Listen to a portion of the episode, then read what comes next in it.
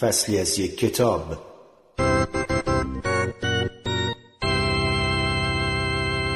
روانشناسی تکاملی. دیوید باس.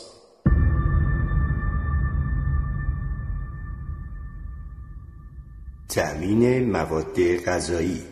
فرضیه شکارگری. یک دیدگاه شناخته شده مدل بشر شکارچی است طبق این دیدگاه گذار از گردآوری صرف به شکار موجودات بزرگ نقشی تعیین کننده در تکامل انسان ایفا کرده است و اتفاقات دیگری نظیر گسترش سریع ابزارسازی و استفاده از ابزار رشد و افزایش حجم مغز انسان و تکامل مهارت‌های زبانی پیچیده که برای برقراری ارتباط در شکارهای دست جمعی ضروری بوده است همگی از پیامدهای این گذار بودند محرک اولیه برای روی آوردن انسان به رژیم پرگوشت می تواند تغییرات بوم شناختی آفریقا باشد که چند میلیون سال قبل همراه با سرد شدن دمای جهان رخ داده است. این تغییرات باعث افزایش چشمگیر علفزارها، کمیاب شدن غذاهای گیاهی و توجه روزافزون به حیوانات به عنوان منابع غذایی شد. انسانها بیشتر از هر نخستی دیگری گوشت مصرف می کنند. برای مثال در میان شامپانزه ها گوشت تنها چهار درصد از رژیم غذاییشان را تشکیل می دهد. اما در میان انسان ها میزان مصرف گوشت در رژیم غذایی بین 20 تا 40 درصد است و در های سرد شکار به 90 درصد می رسد. علاوه بر این برای انسانها دشوار است تا تمامی عناصر غذایی ضروری نظیر سیانوکوبالامین و غیره را از رژیم گیاهخواری صرف به دست آورند. هرچند که در محیط امروزی رژیمی غنی از گوشت و چربی حیوانی می‌تواند خطرناکتر از رژیم گیاهی باشد. از اینها که بگذریم این ارقام نشان می‌دهند که برای هزاران نسل گوشت عاملی محوری در رژیم غذایی انسان بوده است. بدن ما سند زنده است که نشان از تاریخ طولانی مصرف گوشت می‌دهد. روده میمون را با انسان مقایسه کنید. روده میمون اساساً از روده بزرگ یعنی لوله‌ای دراز و پیچاپیچ تشکیل شده است. طراحی مناسبی برای فراوری رژیم گیاهخواری مملو از فیبرهای سخت در مقابل روده انسان بیش از همه تحت سلطه روده کوچک است و این ویژگی است که ما را از سایر نخستی ها متمایز می کند. روده کوچک مکانی برای تجزیه سریع پروتئین ها و جذب مواد مغذی فراهم می کند. این مسئله نشان می دهد که انسان ها در پشت سر خود تاریخ تکاملی طولانی از مصرف مواد غذایی مملو از پروتئین مثل گوشت دارند. فسیل های به دست آمده از دندان های نیاکان انسان دومین سرنخ برای این موضوع است. لایه نازک مینای روی فسیل های دندان انسان نشانه ای از ساییدگی ها و شکاف های ناشی از رژیم عمدتا گیاهی و پرفیبر به همراه ندارد. سومین سرنخ از شواهد و مدارک مربوط به ویتامین ها به دست می آید. با اینکه ویتامین آ و B12 برای بقای انسان حیاتی است اما بدن انسان قادر به تولید این ویتامین ها نیست و این دو ویتامین دقیقا در گوشت یافت می شوند. چهارمین سرنخ به انبوه استخوانهایی مربوط می شود که در تابستان 1979 توسط سه پژوهشگر مستقل به نامهای ریچارد پاتس، پت شیپمن و هنری بان در اولدوای جورج در تانزانیا به دست آمده است. این استخوانها که مربوط به حیوانات می شدند به طور تخمینی مربوط به دو میلیون سال پیش هستند وجود علائمی از بریدگی های عمیق در این استخوانها خبر از قصابی های نیاکانمان می دهند. تمامی این سرنخها حاکی از آن است که طی تاریخ تکاملی گوشت بخشی اساسی از رژیم غذایی اجدادمان بوده است. فرضیه تأمین آزوقه مدافعان فرضیه شکارگری استدلال می کنند که این فرضیه می تواند تعداد فراوانی از ویژگی های غیرعادی تکامل انسان را توضیح دهد. شاید از همه مهمترین باشد که از این راه می‌توان توضیح داد که چرا نرهای انسان از نظر میزان سرمایهگذاری والدینی در میان نخستی ها منحصر به فرد بوده و سرمایهگذاری والدینی قابل توجهی به خرج می‌دهند. به این موضوع فرضیه تأمین آزوغه نیز می‌گویند.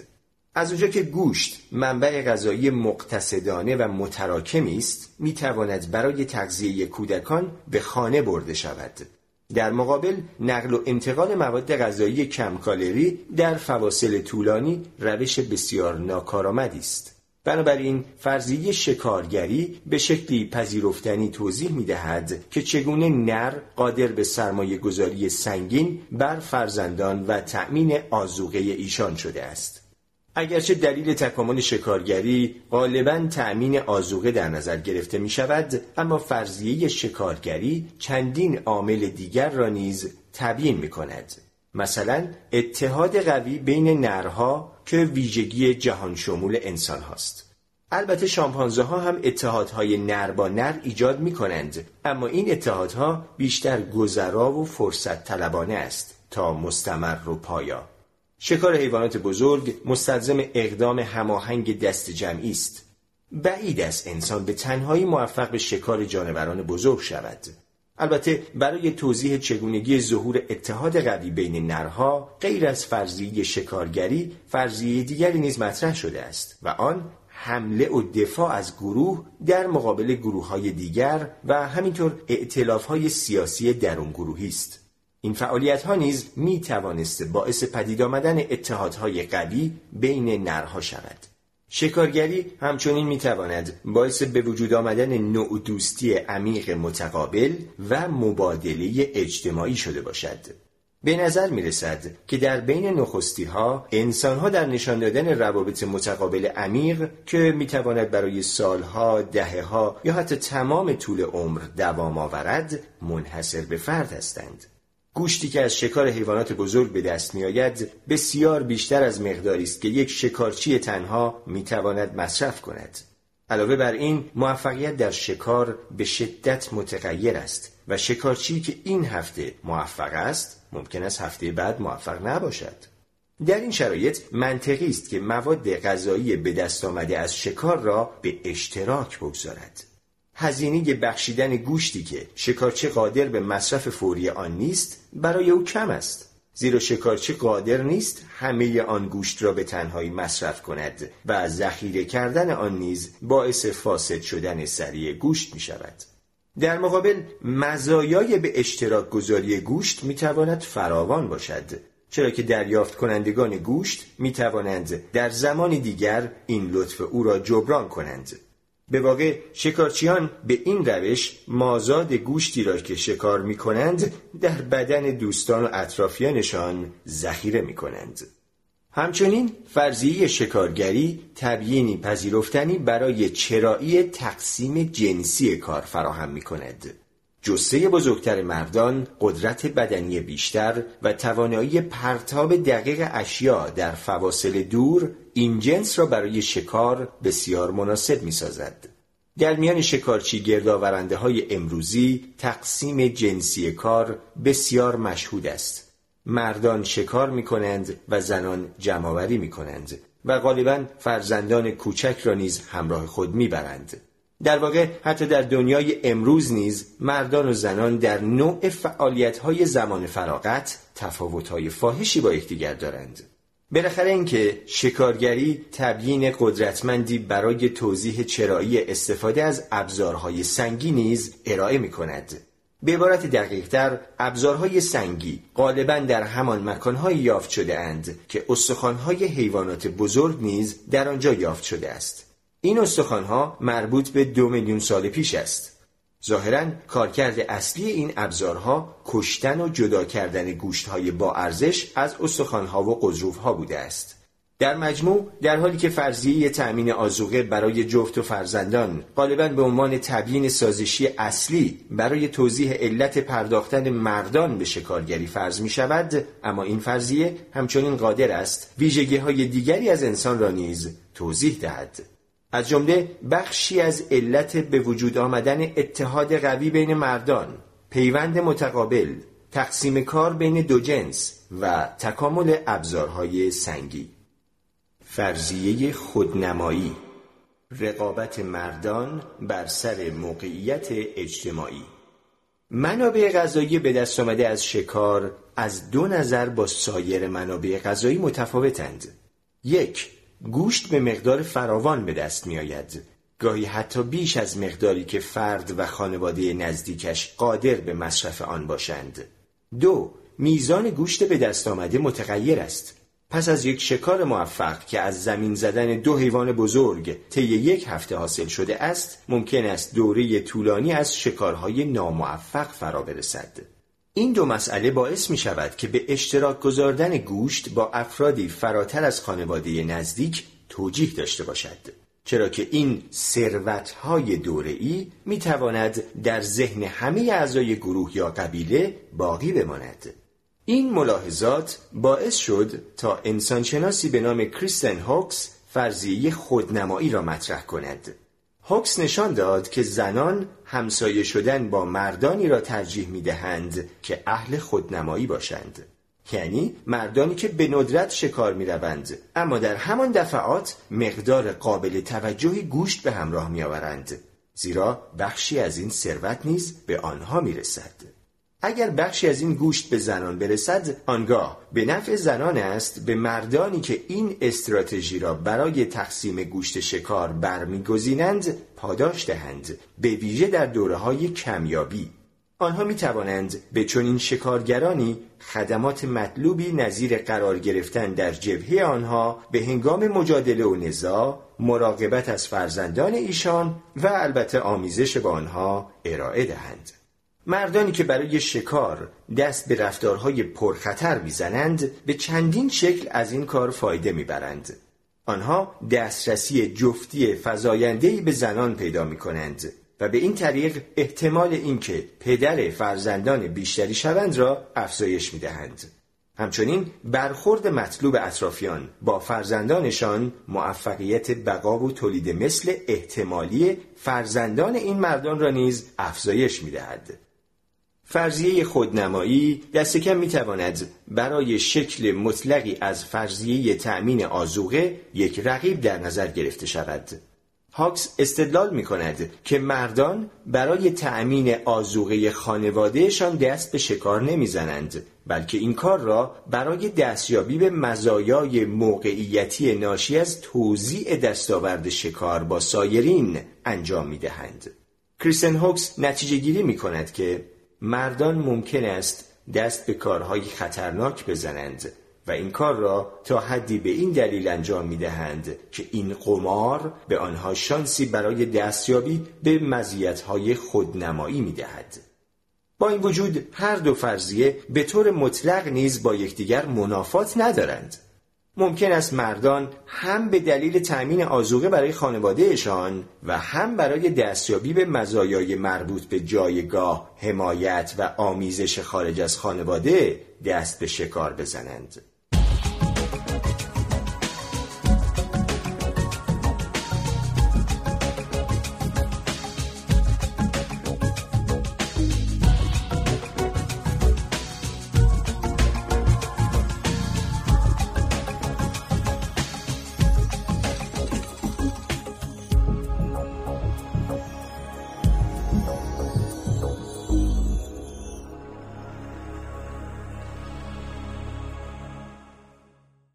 فصلی از یک کتاب.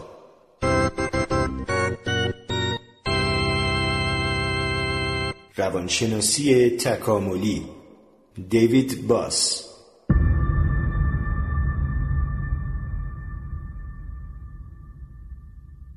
فرضیه گردآوری. برخلاف این دیدگاه که مردان به واسطه شکار نقش تکاملی حیاتی در پیدایش انسان مدرن داشته اند دیدگاه رقیبی نیز وجود دارد که مدعی است این زنان بوده اند که از طریق گردآوری باعث این تحول اساسی شده اند.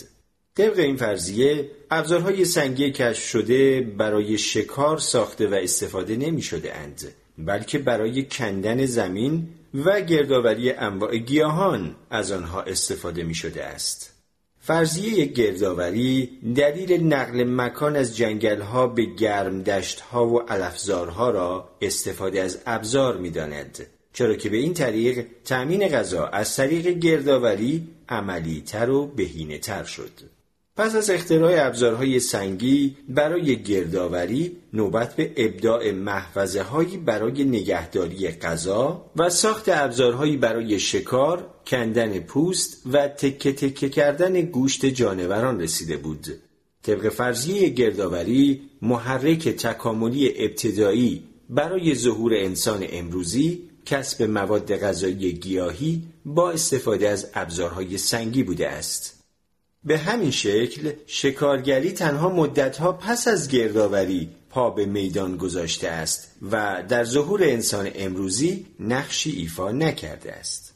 فرضیه گردآوری اصلاحیه مفیدی است در مخالفت با نقش مطلق شکارگری مردان در تکامل انسانها و از این واقعیت پرده برمیدارد که رژیم غذایی خویشاوندان نخستی ما و بنابراین احتمالا نیاکان ما عمدتا از مواد گیاهی تشکیل می شده است.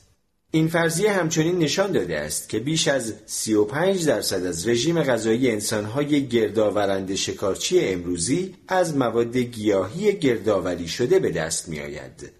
یک شاخص مهم برای مدت زمانی که یک زن صرف گردآوری می کند مقدار غذایی است که شوهرش به خانه می آورد. زنانی که شوهرانشان آنها را به خوبی تأمین می کنند در مقایسه با زنانی که شوهرانشان به مقدار کمی آنها را تأمین می کنند وقت کمتری را صرف گردآوری می کنند. به نظر می رسد زنان رفتار خود را با تقاضاهای سازشی متغیر تطبیق می دهند و برای جبران آزوغه اندک شوهر میزان گردآوری را افزایش می دهند و در غیر این صورت در کنار فرزندان می مانند و از آنها در مقابل خطرات و آسیبهای محیطی مراقبت می کنند. مقایسه فرضیه های گردآوری و شکارگری علا رقم اهمیت نقش گردآوری زنان از این فرضیه نیز انتقاد شده که نمی‌تواند دور شدن انسانها از مسیر نخستی ها را توضیح دهد. مردان در سراسر جهان دست به شکار می‌زنند اگر گردآوری تنها یا حتی کارآمدترین روش برای دستیابی به مواد غذایی باشد آنگاه چرا نباید مردان نیز صرفاً به گردآوری پرداخته و دست از شکار بکشند به عبارت دیگر فرضیه گردآوری نمی‌تواند تقسیم کار بین دو جنس که در طیف وسیعی از فرهنگ ها مشاهده می شود و طبق آن مردان چه کار می کنند و زنان به گردآوری می پردازند را توضیح دهد. اما فرضیه شکارگری قادر است این تقسیم کار بین دو جنس را توضیح دهد. این فرضیه توضیح می دهد که چرا زنان به طور منظم دست به شکار نمی‌زنند. زیرا آنها با کارهایی چون بارداری و مراقبت از کودکان وابسته سر و کار دارند که شکارگری را برای آنها دشوارتر، پرخطرتر و کم فایده تر می سازد. به طور خلاصه شکارگری برای مردان در مقایسه با زنان بازدهی بیشتری دارد. علاوه بر این تقسیم جنسی کار امکان می دهد تا هر دو نوع منابع یعنی هم حیوانی و هم گیاهی در اختیار جامعه مذکور قرار گیرد. همینطور فرضیه گردآوری علت سرمایه گذاری والدینی بالا توسط نرها را توضیح نمی دهد. به همین شکل ظهور همبستگی قوی بین نرها را نیز تبیین نمی کند و اینکه چرا انسانها به بسیاری از محیطهایی وارد می شوند که فاقد منابع گیاهی است. برای مثال اسکیموها تقریبا به طور کامل با تکیه بر چربی و گوشت حیوانات زندگی می کنند. فرضیه گردآوری همچنین قادر نیست توضیح دهد چرا ساختار میانتنه انسانها به این شکل است. در مقایسه با نخستی های گیاهخوار حجم بزرگی از روده انسان توسط روده کوچک اشغال شده است و از این رو به نظر می رسد که ساختار حازمی انسان به طور ویژه برای هضم گوشت طراحی شده است. فرضیه گردآوری در توضیح اینکه چرا انسانها پیوندهای متقابلی شکل می دهند که گاهی حتی برای دهه ها دوام می آورد نیز با مشکل مواجه است. همچنین برای توضیح اینکه چرا زنان اصولا باید مواد غذایی خود را با مردان که طبق این دیدگاه اساسا از کار زنان بهره کشی می کنند تقسیم کنند ناتوان است این در حالی است که مبادله مواد غذایی گردآوری شده با گوشت یعنی فرضیه شکارگری می تواند توضیح دهد چرا زنان حاضر به تقسیم مواد غذایی گردآوری شده و تهیه شده با مردان می شوند. در کل واضح است که طی میلیون ها سال تاریخ نخستی ها و انسان ها ماده های اجدادی مواد غذایی گیاهی را گردآوری می کرده اند. بدون شک ابزارهای سنگی کار گردآوری گیاهان را کارآمدتر می ساخته است و گردآوری به احتمال زیاد نقشی کلیدی در تبادلات دو طرفه بین دو جنس ایفا می کرده است. با این همه فرضیه گردآوری در توضیح چندین واقعیت مشهود ناتوان است. تقسیم کار بین دو جنس، ظهور سرمایه گذاری والدینی بالا توسط مردان و تفاوت‌های جدی بین انسانها و میمونهای انسان نما. اگرچه مجادلات هنوز به طور کامل رفت نشده اما توافقی روشن وجود دارد که انسان همه چیز خار بوده و هم گوشت و هم مواد گیاهی گردآوری شده اجزای مهمی از رژیم غذایی انسان را تشکیل می‌داده است. اگرچه رواج شکار در میان مردان و گردآوری در میان زنان در جوامع سنتی مدرکی قطعی محسوب نمی شود اما یک سرنخ دیگر برای این ایده است که برای انسان هر دوی این فعالیت ها بخشی از برنامه تأمین مواد غذایی بوده است سازگاری های گردآوری و شکارگری تفاوت های دو جنس در توانایی های محیطی. اگر زنان برای گردآوری و مردان برای شکارگری مهارت یافته باشند آنگاه انتظار می رود زنان و مردان توانایی های شناختی داشته باشند که مختص به این فعالیت ها باشد. از آنجا که شکار غالبا باعث می شود تا فرد از محل زندگی و خانه دور شود انتخاب طبیعی شکارچیانی را ترجیح می دهد که قادرند راه برگشت را به خاطر بسپارند و گم نشوند در مقابل پیدا کردن و جمع آوری دانه ها، میوه ها، توت ها و سبزیجات نهفته در خاک مستلزم مجموعه متفاوتی از مهارت های محیطی است. به طور خلاصه این نظریه پیش بینی می کند که زنان در حافظه محیطی مربوط به مکانیابی به مسابه ابزاری ذهنی برای گردآوری تواناترند و مردان در مهارت‌های نظیر مسیریابی، نقشخانی و اشکالی از حرکت‌های وضعی ذهنی که برای شکار حیوانات مفید است. در حال حاضر نتایج بسیاری از پژوهش ها از تفاوت های بین دو جنس در توانایی های محیطی حمایت می کند. زنان در مقایسه با مردان در کارهایی که مستلزم به خاطر سپردن مکان و ویژگی های است عملکرد بهتری دارند. همچنین برتری زنان در این توانایی ها به حوزه به خاطر سپاری اشیاء غیر متعارف و ناآشنا که حتی برای آنها برچسبهای زبانی هم وجود ندارد گسترش یافته است. پژوهشی که جهت ارزیابی میزان جهان شمولی تفاوت‌های بین دو جنس در توانایی‌های محیطی صورت گرفت نیز تایید قوی از این نظریه بود در تمامی چهل کشور و هفت گروه قومی که این پژوهش ها در آنها صورت گرفته بود مردان در مقایسه با زنان در کارهای مستلزم حرکت های سبودی نمرات بالاتری گرفتند در مقابل زنان در سی و پنج کشور از این چهل کشور و هر هفت گروه قومی در کارهای مستلزم به خاطر سپردن مکان اشیا در مقایسه با مردان نمرات بالاتری کسب کردند. در برخی پژوهش های دیگر برای فهم نحوه شناسایی اشیا و به خاطر سپردن مکان اشیا از روش های طبیعی گرایانه تر و از نظر بوم شناختی معتبرتر استفاده کرده اند. بر اساس این پژوهش ها وقتی افراد در معرض طیف وسیع و پیچیده از گیاهان قرار داده شدند زنان در مقایسه با مردان مکان گیاهان را با سرعت بیشتر و خطای کمتری به یاد می آوردند. همچنین دانش زنان نسبت به مردان در مورد جزئیات گیاهان به مراتب بالاتر است. به این ترتیب برتری زنان در بیاد آوردن مکان اشیا و دانش بیشتر در مورد گیاهان از این فرضیه که در زنان سازگاری های ویژه‌ای برای گردآوری تکامل یافته است حمایت می کند. سازگاری هایی که نمایانگر تقسیم دیرینه کار بین دو جنس است. در مقابل مردان در آن دسته از اعمال محیطی که نیازمند چرخاندن ذهنی اشیا یا مسیریابی در مکانی ناآشناست بهتر عمل می کنند. در یک پژوهش شرکت کنندگان در منطقه مارپیچ رها شدند و از آنها خواسته شد که در مکانهای مختلف توقف کنند و نقطه شروع سفر را نشان دهند. سپس از آنها خواسته می‌شد تا کوتاهترین مسیر برای رسیدن به آن نقطه را به آزمایشگر نشان دهند. در این کارها مردان در مقایسه با زنان عملکرد بهتری داشتند. همچنین مردان در کارهای مستلزم چرخاندن اشیا به طور ذهنی تواناترند.